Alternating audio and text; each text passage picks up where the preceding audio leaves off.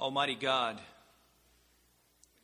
you are the upholder and sustainer, the creator, the God of all providence.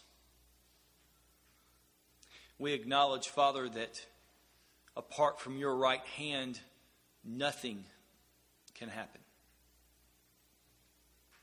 So this morning, we turn our hearts to you and we ask that your Spirit will so come this morning in the midst of this congregation that you may quicken our hearts to be sensitive and careful in the hearing of your word. Grant, Father, that this hearing of your word will produce faith and repentance. I ask, Father, that you will so fill me with your spirit, that I will speak with boldness and clarity, that your word will become prominent, and I will not. Father, I ask this morning that your Spirit will root out and expose sin, pride, arrogance, the attempt to sustain ourselves and uphold our own worlds. Help us see, Father, the great terror in that. And turn us instead to lean on and to trust in the almighty hand of God to keep us, to guard us, and to carry us home. We ask, Father, that you'll do these things because we confess we do not even want them in our own hearts apart from your stirring. And so, Father, we ask that you will do this for your glory, for our good. It's in Christ's name we pray. Amen. Amen. Article chapter article 11 in our confession of faith is on the perseverance of saints. We believe that such only are real believers as endure unto the end that their preserving attachment to Christ is the grand mark which distinguishes them from superficial professors. That a special providence watches over their welfare, and they are kept by the power of God through faith unto salvation. Now, I find it interesting that the quintessential text for the Wesleyan slash Arminian to go to to deny that doctrine of the perseverance of the saints is where we are this morning in chapter 6, verses 4 through 8. And in God's amazing providence, we sing our last song, which was written by John Wesley. It's just how God works. Isn't that amazing? This text is one that is of a handful of New Testament texts that most would say is the most difficult to handle. So I want to help you this morning by saying that um, I'm going to uh, approach this text, seek to be faithful to it, and I ask that you will uh, lean in with me and help uh, to understand and to, uh, to, to stay close to what we're saying and stay close to what is being said so that we can understand this together. And on the other side, hopefully, prayerfully, see our need to come to Christ that much more. Have you ever had one of those discussions with maybe a loved one or a mentor or maybe even a, a father figure when all the fun and games are set aside and they want to warn you of the dangers that reside? I remember that discussion as a, as a young man when I felt the call into ministry. Uh, the pastor of myself and Ashley, Pastor Roy Porter, was my mentor. And I, I, don't remember the place or a lot of the details of the entire conversation, but I remember it became blood earnest for a few moments. And he was warning me that in the ministry, there are two great dangers, two things that I need to be very careful concerning. And he warned me to make sure that I was a man who was above reproach in two particular areas concerning the area of, of women, concerning the, the area of money. To do everything I could to stay as far away from those two dangers in the ministry because those will, will demise your ministry. And, and I appreciate so much his, his counsel in that regard to as I've seen friends and other colleagues of pastors who have fallen in those two areas and the incredible detriment that has been to the church. I don't remember a whole lot, as I said, about that conversation, but I do remember the earnestness of it. The fact that it wasn't he wasn't just in passing telling me this, but we, it, it, was a special, unique time when he was instructing me and caring for me. We've all had those times for loved ones who may be doing something, but then become earnest and warn you of a particular danger that may be ahead in a particular area in your life or in your calling.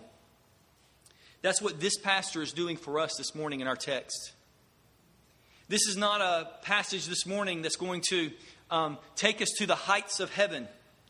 It is that time when the pastor has turned, and after being a means of encouragement for so many chapters now, he's turning with uh, blood earnestness and saying, There is a warning that is of immense importance, and he is being very earnest and careful here. So this morning, I have to confess that this message, because this text is weighty, this message is going to be weighty this morning. Let's look at what our text speaks of this morning specifically in verse 4. Notice with me, for it is impossible in the case of those who have once been enlightened, who have tasted the heavenly gift, and have shared in the Holy Spirit, and have tasted the goodness of the Word of God and the powers of the age to come, and then have fallen away, to restore them again to repentance. That's, that's amazing, isn't it? Isn't it? That's, a, that's a, an amazing, weighty truth this morning. Well, this is one of five, one of five warnings that this pastor gives to his congregation. The first one, as I spoke of a couple of weeks ago, is in chapter 2, verses 1 through 4. And it's a warning against ignorance, of them simply denying the information of who Jesus is and what he has done. The second warning was in chapters, chapter 3, verses 7 through 19, and it was a warning of unbelief. And what we find is, as you can see here in our worship journal on page 3, the outline, we've been in this warning number 3 for a while, for the last two weeks at least. And it's a warning number 3, it's a warning of immaturity.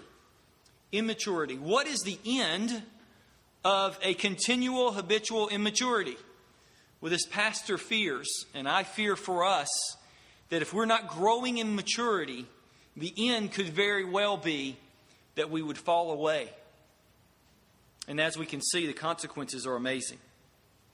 And what we note as well is that in each one of these warnings, and I want to make note of this and I'm going to come back to it at the end of the message, each one of these warnings is in relationship to the Old Testament. This pastor, because this congregation of Hebrews or Jews are familiar with their Old Testament, specifically the first five books of the Old Testament, Genesis through Deuteronomy, and specifically the event of the Exodus, of them coming out of Egypt and them wandering in the wilderness and not going into the promised land. This pastor is cueing to them and saying, Listen, you are no better than they are. And if they fell in the wilderness, what's the likelihood that you could fall as opposed to pursuing maturity in Christ? And so these warnings are warnings of saying the, the, the people of God in the Old Testament, specifically those who came out and were coming out of Egypt in the Exodus and wandering in the wilderness, they fell in the wilderness. Don't think of yourselves as better than they, or that this, it's very unlikely that that can even happen to you. Be very careful. And he warns them concerning their ignorance in chapter 2, unbelief in chapter 3, and now in 5 and 6 their immaturity. And he's keying that to this Old Testament people and saying that this is very important for us to understand. Well, I want us to see this morning the, um, the danger of this immaturity, and I want us to see it in two particular points. Two particular points. The two points are these verses 4 through 6 the peril of falling away. The peril of falling away. And point number two, the picture of falling away. The peril of falling away and the picture of falling away. Now, um, I'll confess that the first point is going to be the brunt of the message this morning. So we're going to spend a lot more time there. We're going to be dealing with that specifically. If you notice verses 4 through 6, and point number one, the peril of falling away, you look through verses 4 through 6, that is one long sentence. There's no, there's no stops in the midst of that. It's one long sentence, verses 4 through 6. And so this morning, I want us to uh, unravel this text just a little bit for us to understand a little bit better of what's being spoken of this morning. First, I want us to note the peril of falling away, and I want to ask this question, which is the question for this text Who is being spoken of in this text? Who are the people being spoken of in this text? Well, it falls into generally two groups. There's all kinds of different translations, but generally, broadly, it falls into two groups. The first are those who believe that this group, verses 4 through 6, are people who have genuinely believed and genuinely trusted in Christ. And they are genuine, bona fide believers, born again. And that what happens in our text is that they fall away and that they lose their salvation. And that's typically what I refer to as the uh, most would understand in the way of terminology, the Wesleyan slash Arminian understanding of that. It is not what I believe or we as a congregation affirm that one can lose their salvation. But that's what many would say concerning this text. And this, quite honestly, is the quintessential text that they would go to. So you may want to take some notes and understand this a little better as we go through it this morning. The second position, which is the position that we hold to as a congregation, are those who or we, we understand these people that are being spoken of here as those who may have made a profession of faith, said that they were believers. They may even, and quite possibly, are within the midst of the congregation themselves, and yet they are false professors. They are false believers. They never genuinely believed to begin with. And yet they are in the midst of God's people. They're in the midst of God's people. And so they are not, in fact, genuine believers. And indeed, they have proved themselves in that way. Now, the test this morning, I guess, for me, is to show that from the text, isn't it? That's what I've got to do. And so let's take a look and notice our text this morning. And I want us to understand it first in relationship to what precedes it. Verses 1 through 3 this pastor is encouraging his congregation to press on to maturity. We see that in verses 1 through 3. Therefore, let us leave the elementary doctrine of Christ and go on to maturity, not laying again the foundation of repentance from dead works and faith toward God, and of the instructions about washings and laying on of hands. Verse 3 And this we will do. We will press on to maturity. How? By what means? By what source? Verse 3 And this we will do if God permits. Remember that last week as we looked at that? Only if God permits will we press on in maturity. And then he goes on, our pastor does, in verses 4 through 6, and he shows them the peril of what will happen if they do not press on in maturity and continue. That's why we have the word for there in verse 4. It says, For it is impossible. In the case of those who have once been enlightened, now, I want you to notice a couple of things here. First is that verses 4 through 8 are interesting because nowhere in those verses does he use the personal pronoun we or us. And that's interesting because in verse 3 he says, And this we will do if God permits. He includes himself as a pastor. Verse 9 he says, Though we speak in this way, yet in your case, beloved, we feel sure of better things. He's back at himself. This particular group of texts, verses 4 through 8, seems to be a group that's outside of what, who the pastor thinks he is in. And he speaks of this particular group in this way. It says in verse 4 In the case of those, in a particular case, there are those who are in the midst of our congregation. In this case, in this instance, there's a particular group of people that's in our midst that's not part of the pastor. He doesn't include himself, we or us, in any of these verses, verses 4 through 8. He's saying there's a particular case, there's those who are in our midst who, according to this, have once been enlightened, tasted the heavenly gift, shared in the Holy Spirit. Notice that word once is actually it is connected to all the different, the, all uh, four of the blessings that we're going to see in just a minute as he describes these blessings of these people who have been here in this, in this particular case of people, but also that these things that are happening to them, these blessings, this being enlightened, this tasting of a heavenly gift, this sharing in the Holy Spirit, it says these things have only happened once in their life.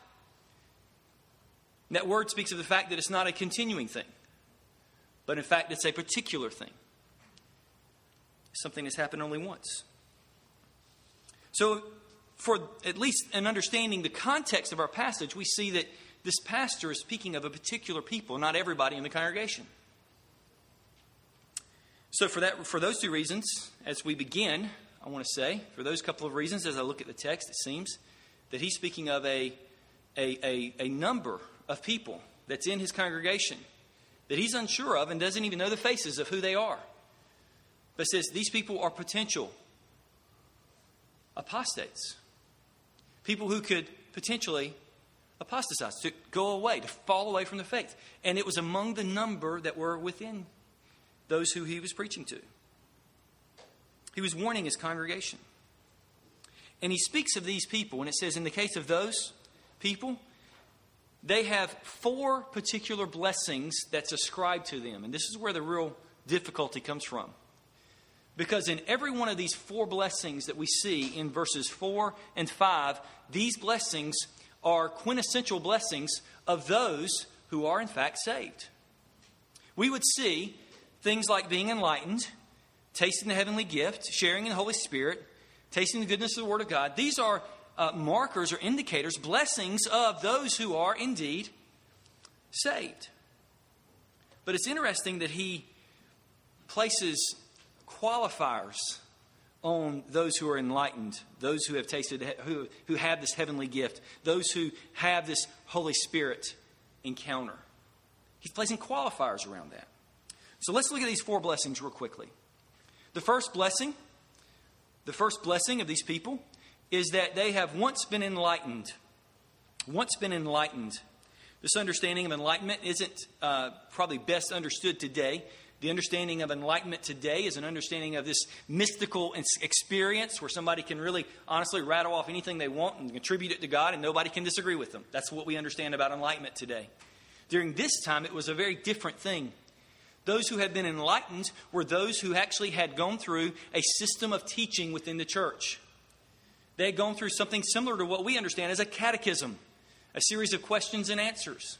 At very least, they would have memorized the Apostles' Creed. This is the system of training that they would have gone through prior to being baptized. And this understanding was that they were, at one point in time, enlightened, meaning they were trained in the basics of the faith. And so these people that's being spoken of here had once been enlightened. They had been trained. They had been baptized, quite possibly. Even though that isn't referenced particularly here, we find that in extra biblical literature. We find as well that this word for enlightened is used in Hebrews chapter 10, verse 32. It says, But recall the former days when, after you were enlightened, you endured hard struggling and suffering. It speaks of a time that that person was in the past enlightened or trained, and this was before that they entered into the body of believers and became a genuine believer. These people that the pastor is concerned about are those who have been enlightened or trained and brought into the communion of the body of believers, just like all the genuine and true believers, I believe. So they're mixed in there. The second blessing we see here is that not only were they enlightened, once enlightened it says, but in verse 4 it goes on, it says, who have tasted the heavenly gift. Who have tasted the heavenly gift. This understanding of tasted is not an understanding of consuming or devouring. There's another whole word for the idea of eating something or taking it in. This understanding of tasting, and specifically in relationship to this text and many others, is the idea of experiencing or being exposed to something.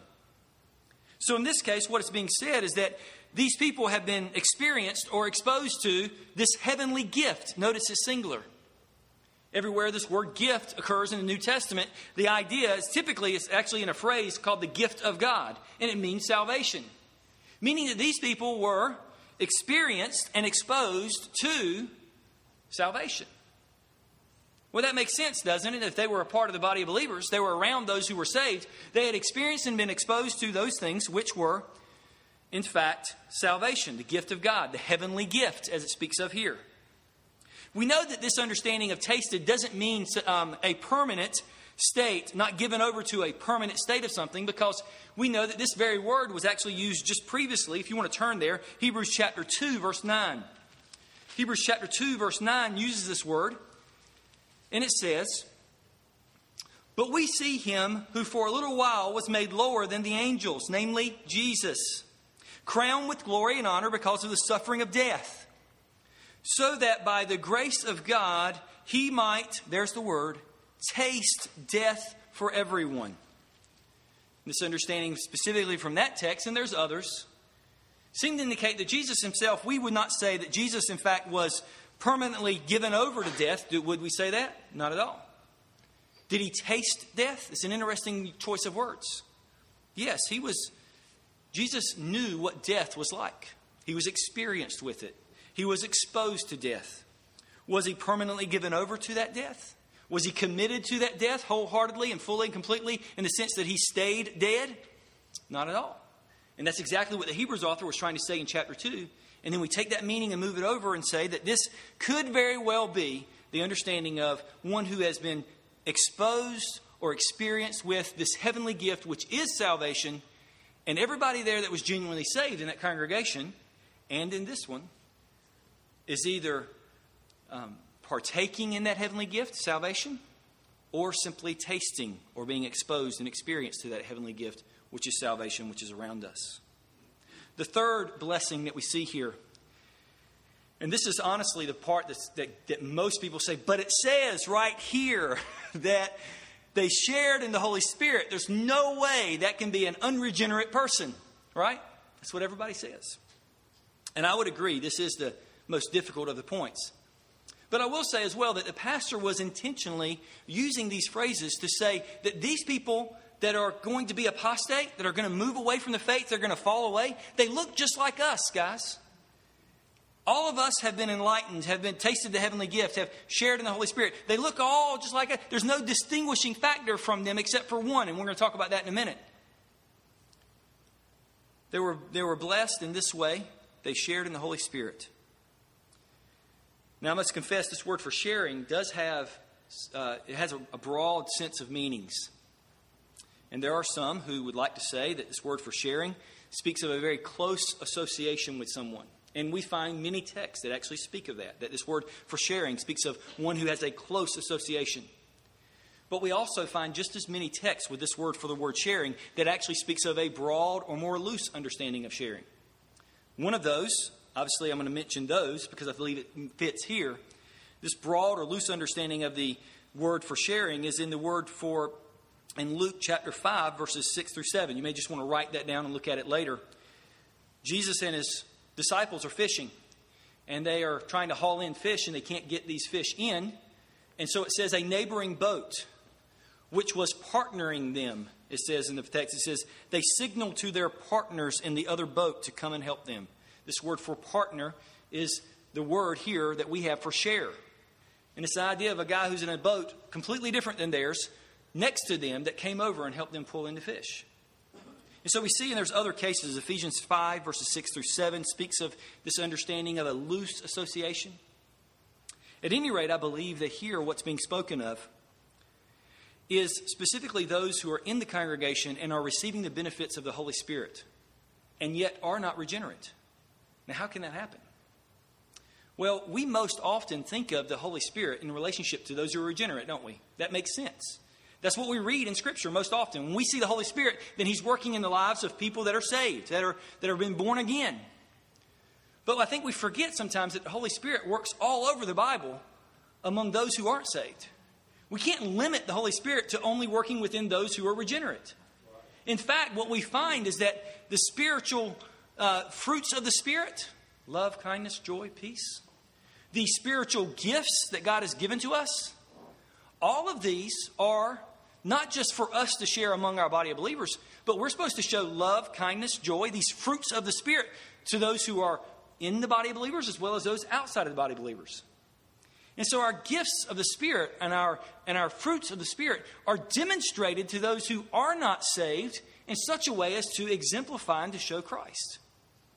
Now, in that way, I believe these people are sharing in the work of the Holy Spirit.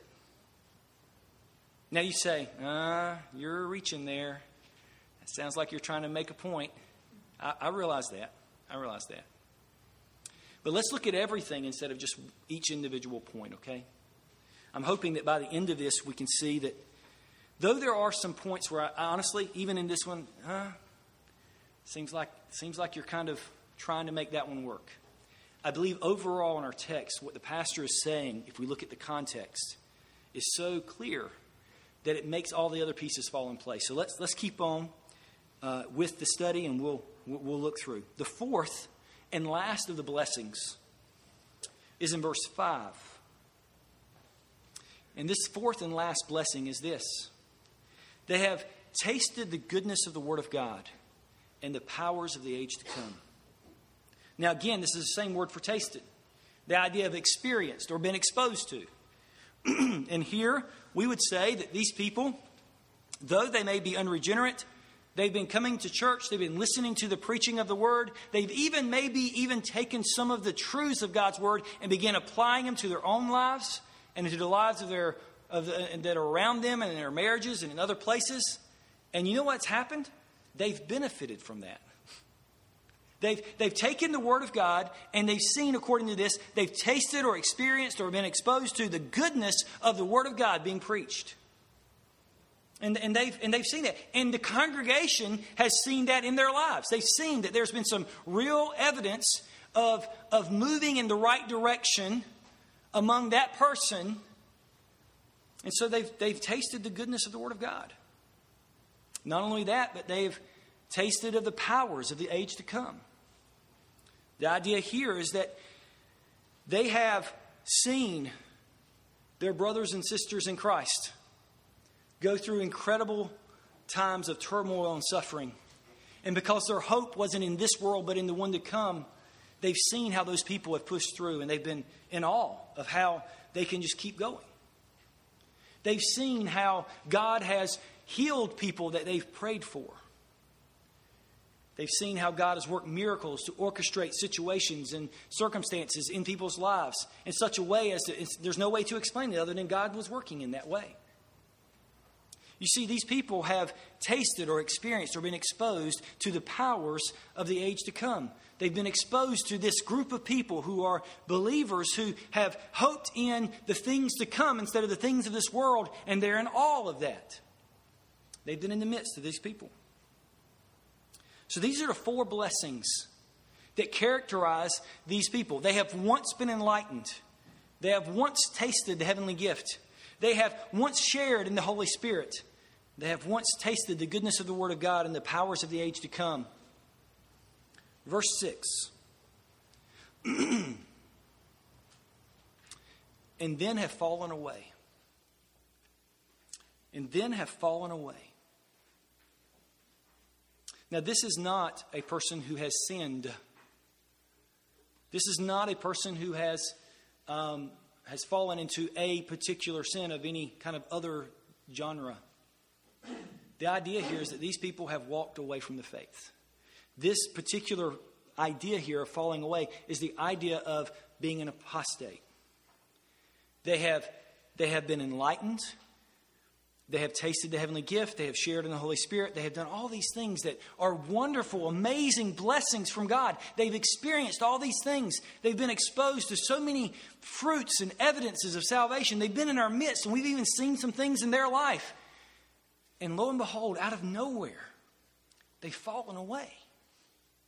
They left the faith, they've denounced it, they've walked away. They have desired to leave that which they considered precious, which was Christ, and to walk away from the church and the things of God. Now, that's amazing, isn't it?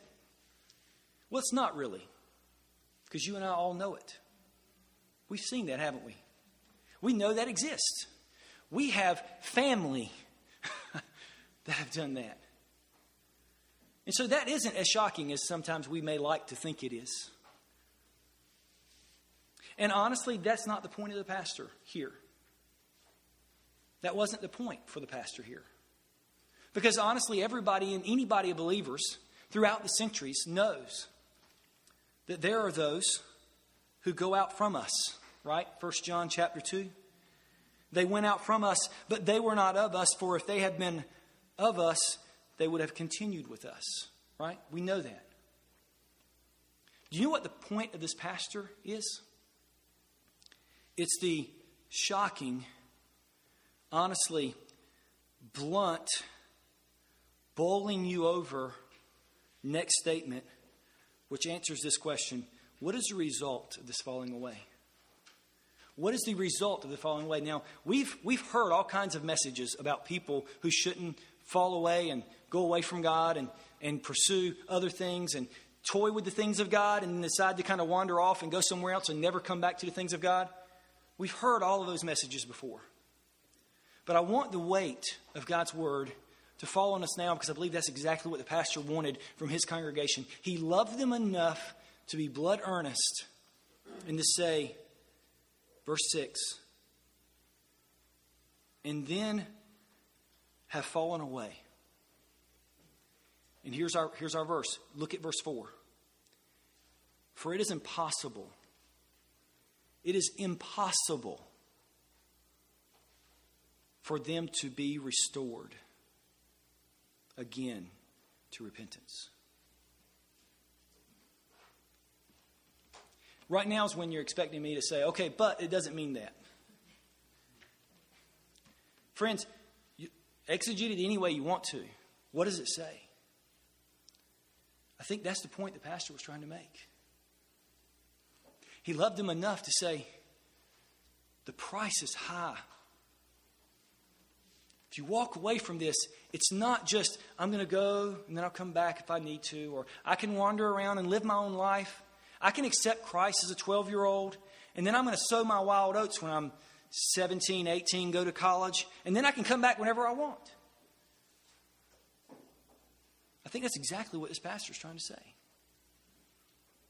He's saying that if you apostate, if you step away, if you walk away, if you leave the God you love, it says here, and this is amazing, I, it is impossible for you to be restored again to repentance. See, the pastor here is saying, don't play with this. Impossible here can be soft pedaled. Some translations say very difficult. Um, other translations say very unlikely. The word means impossible. In fact, what we find is just a few verses down in, in verse 18 of chapter 6. Notice what it says. So that by two unchangeable things in which it is very difficult for God to lie. It is very, it is very unlikely God would lie. What does that word mean? It means impossible. Now, is this speaking to God's power? I don't think so. I don't think this, this word here is speaking to the fact that God does not have the power to restore this person because he's the, he's the Almighty. Because in this particular verse, in verse 18 of chapter 6, it says that it's impossible for him to lie. Does that mean he doesn't have the power to lie? No. I believe it means that he does not choose to do so. God is all powerful, but he does not choose, he does not will to lie. I think that makes it even more pointed, does it not? This passage is saying that it is, it's impossible for this person to be restored, meaning not that God can't in his power, but that God will not restore that person if they walk away, if they apostate. is impossible. So it's not that God lacks the power, but that he refuses to do so. He refuses to restore them again to repentance.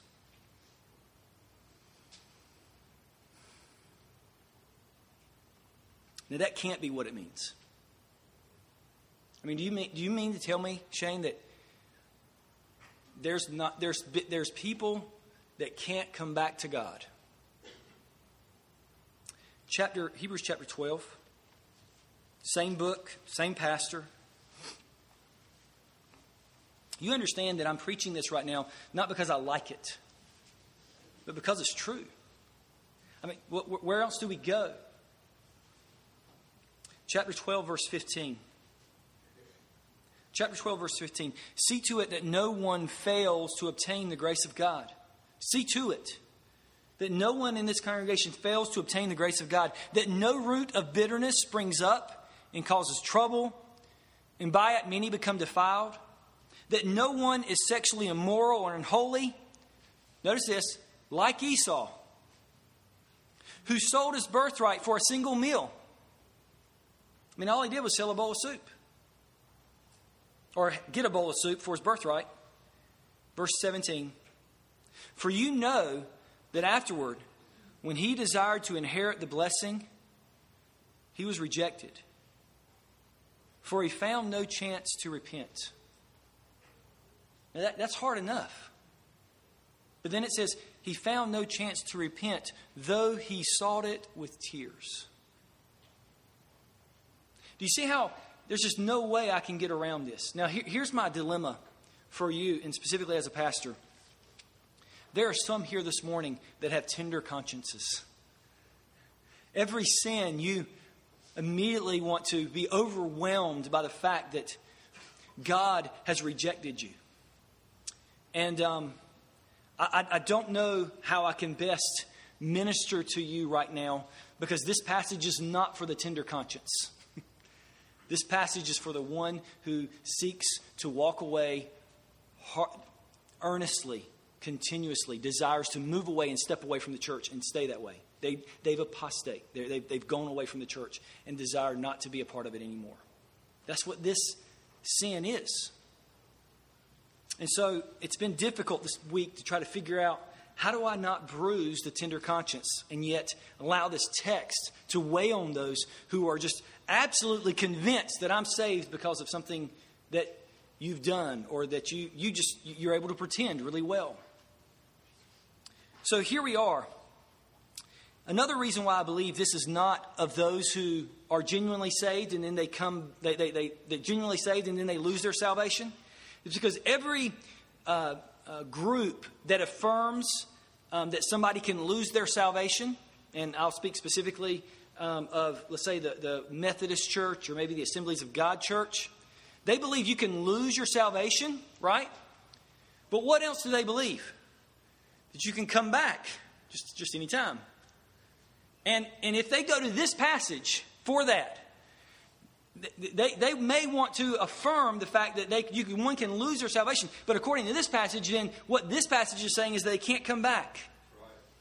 And every my understanding of, of, of, their doctrine as I've actually read their tenets of faith this week, both the Assemblies of God and for the Methodist Church, United Methodist Church, is that they believe that someone, when they lose their salvation, they have the opportunity to come back to God. This text does not allow for that. So I believe here that these are false professors of faith. Why is it so severe? This is amazingly severe, isn't it? This is shocking. I mean, there's all kinds of buts that you want to put with this. There's all kinds of scenarios that are going through your mind of, well, what if? What if?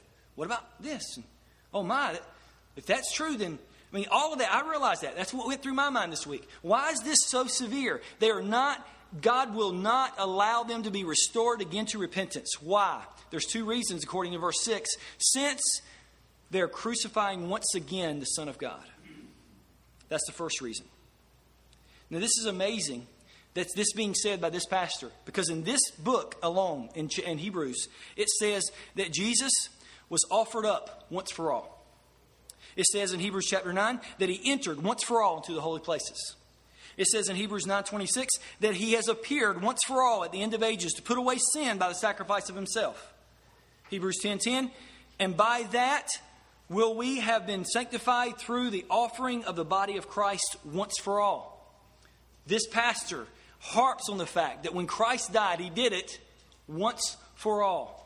And what he's saying here is that when one falls away from the faith, walks away from the faith, they are, according to this passage, crucifying once again the Son of God.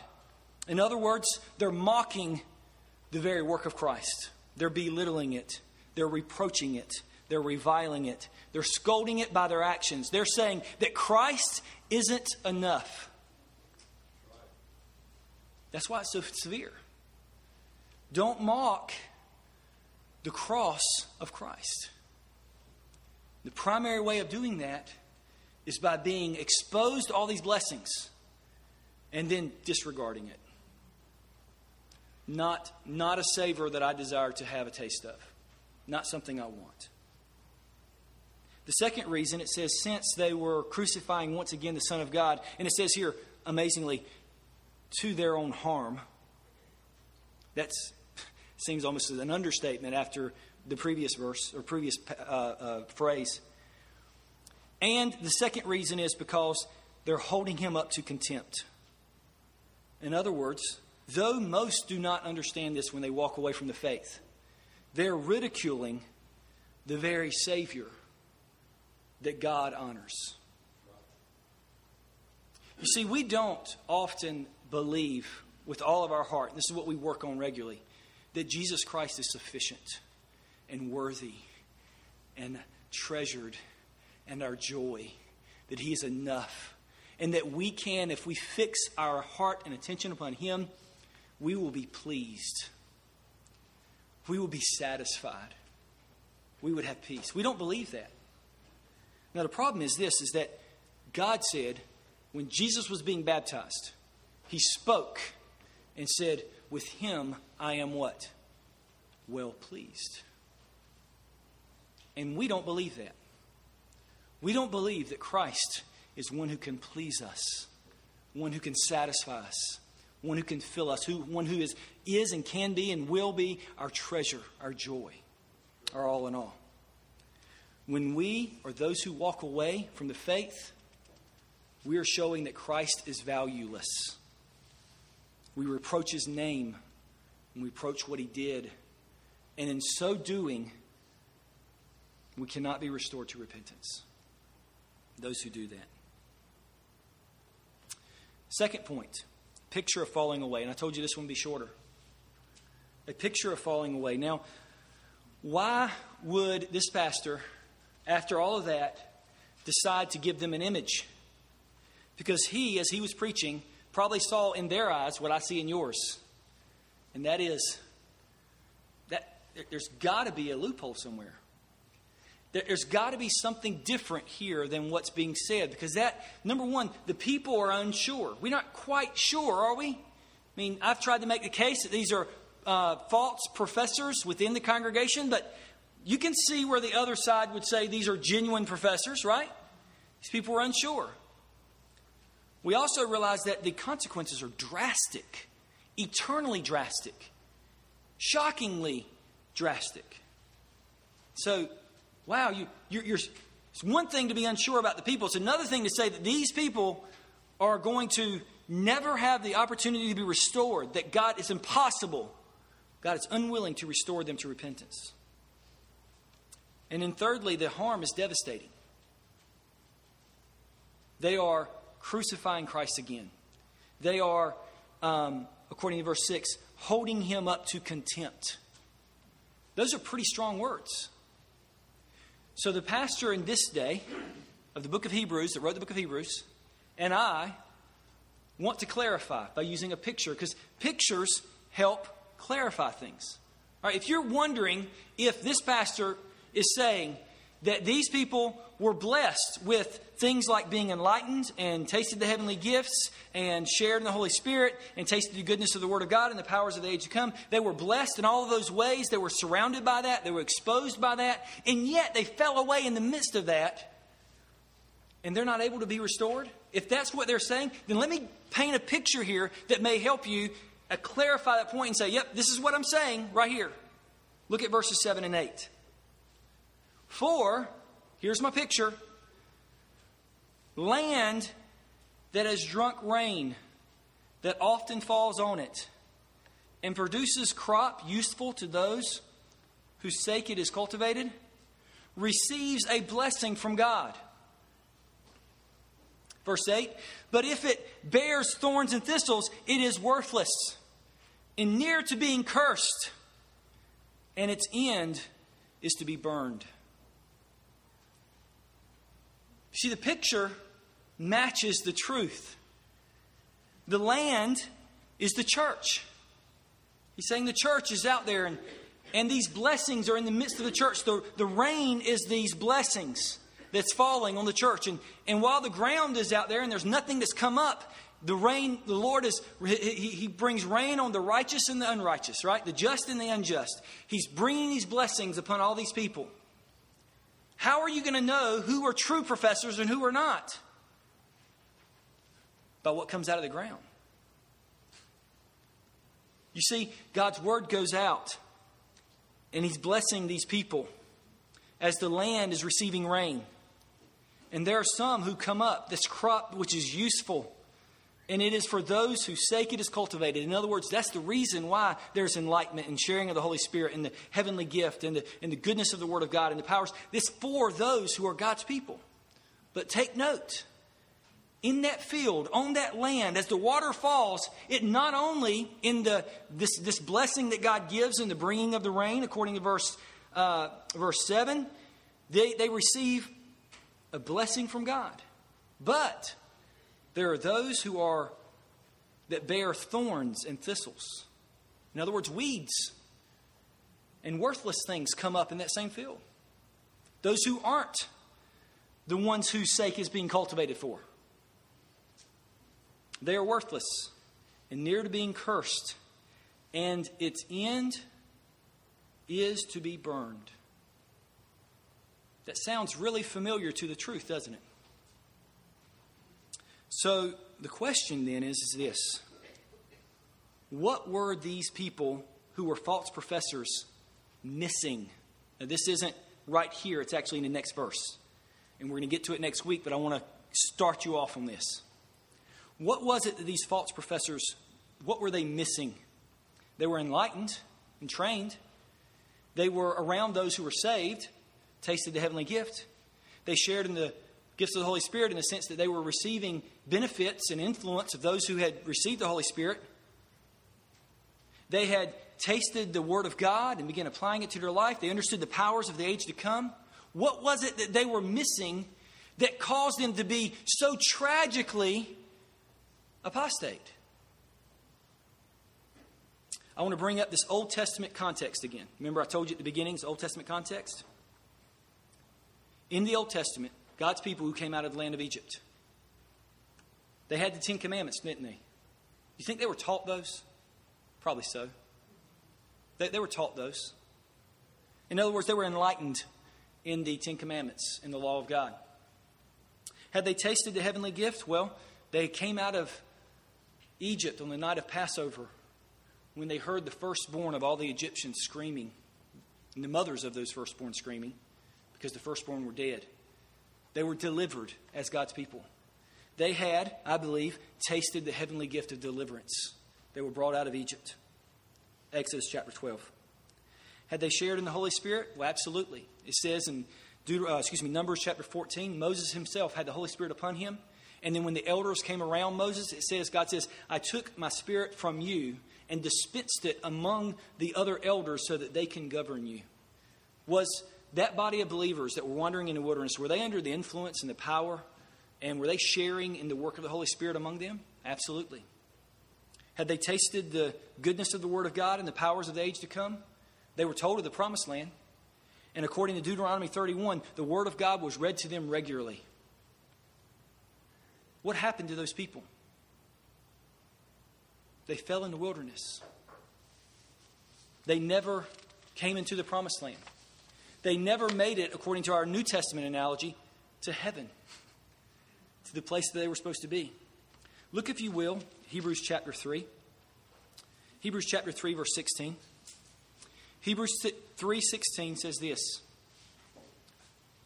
Hebrews 3:16 For who were those who heard and yet rebelled? Was it not all those who left Egypt led by Moses? And with whom was he provoked for 40 years? Was it not those who sinned, whose bodies fell in the wilderness? And to whom did he swear that they would not enter his rest, but to those who were disobedient? So we see that they were unable to enter because of what? Unbelief. Read on. Therefore, while the promise of entering his rest still stands, let us fear lest any of you should seem to have failed to reach it. For good news came to us, just as to them, but the message they heard did not benefit them. Why? Because they were not united by faith with those who listened. What do these people who are apostate not have? The crucial ingredient. They did all of these things, folks. You may be here this morning and you may be one who has been trained and enlightened. You may have tasted the heavenly gift. You may have shared in the Holy Spirit. You may have, have tasted in the goodness of the Word of God and the powers of the age to come. And you've never trusted Christ. And you will fall away unless you trust Christ today. So, what are the evidences of a genuine faith? One who is growing by faith in your knowledge of the gospel. Not just growing in your knowledge of the gospel, but growing by faith in the knowledge of the gospel. That means being enlightened. Number two, receiving by faith the heavenly gift of Christ. Not just being around those who are saved and thinking it will rub off on you, but receiving by faith the heavenly gift of Christ, not just tasting the heavenly gift. Number three, bearing the faith, bearing by faith the fruits of the Spirit. In other words, living out, bearing, living, fruit, being fruitful in the fruits of the Spirit. Instead of simply sharing in the Holy Spirit, in other words, being recipients of those who have the Holy Spirit around you, bearing those fruits of the Spirit in your own life. And then, fourthly, obeying by faith the Word of God and longing for His kingdom to come. You see, these are evidences of genuine conversion. You see how you see how close they are to what we just looked at of the apostate? The difference is they were growing by faith. They were receiving by faith. They were bearing by faith. We were obeying by faith. And get this, they're continuing. Continuing by faith in those things. Hebrews 11 6. And without faith, it is impossible impossible to please Him.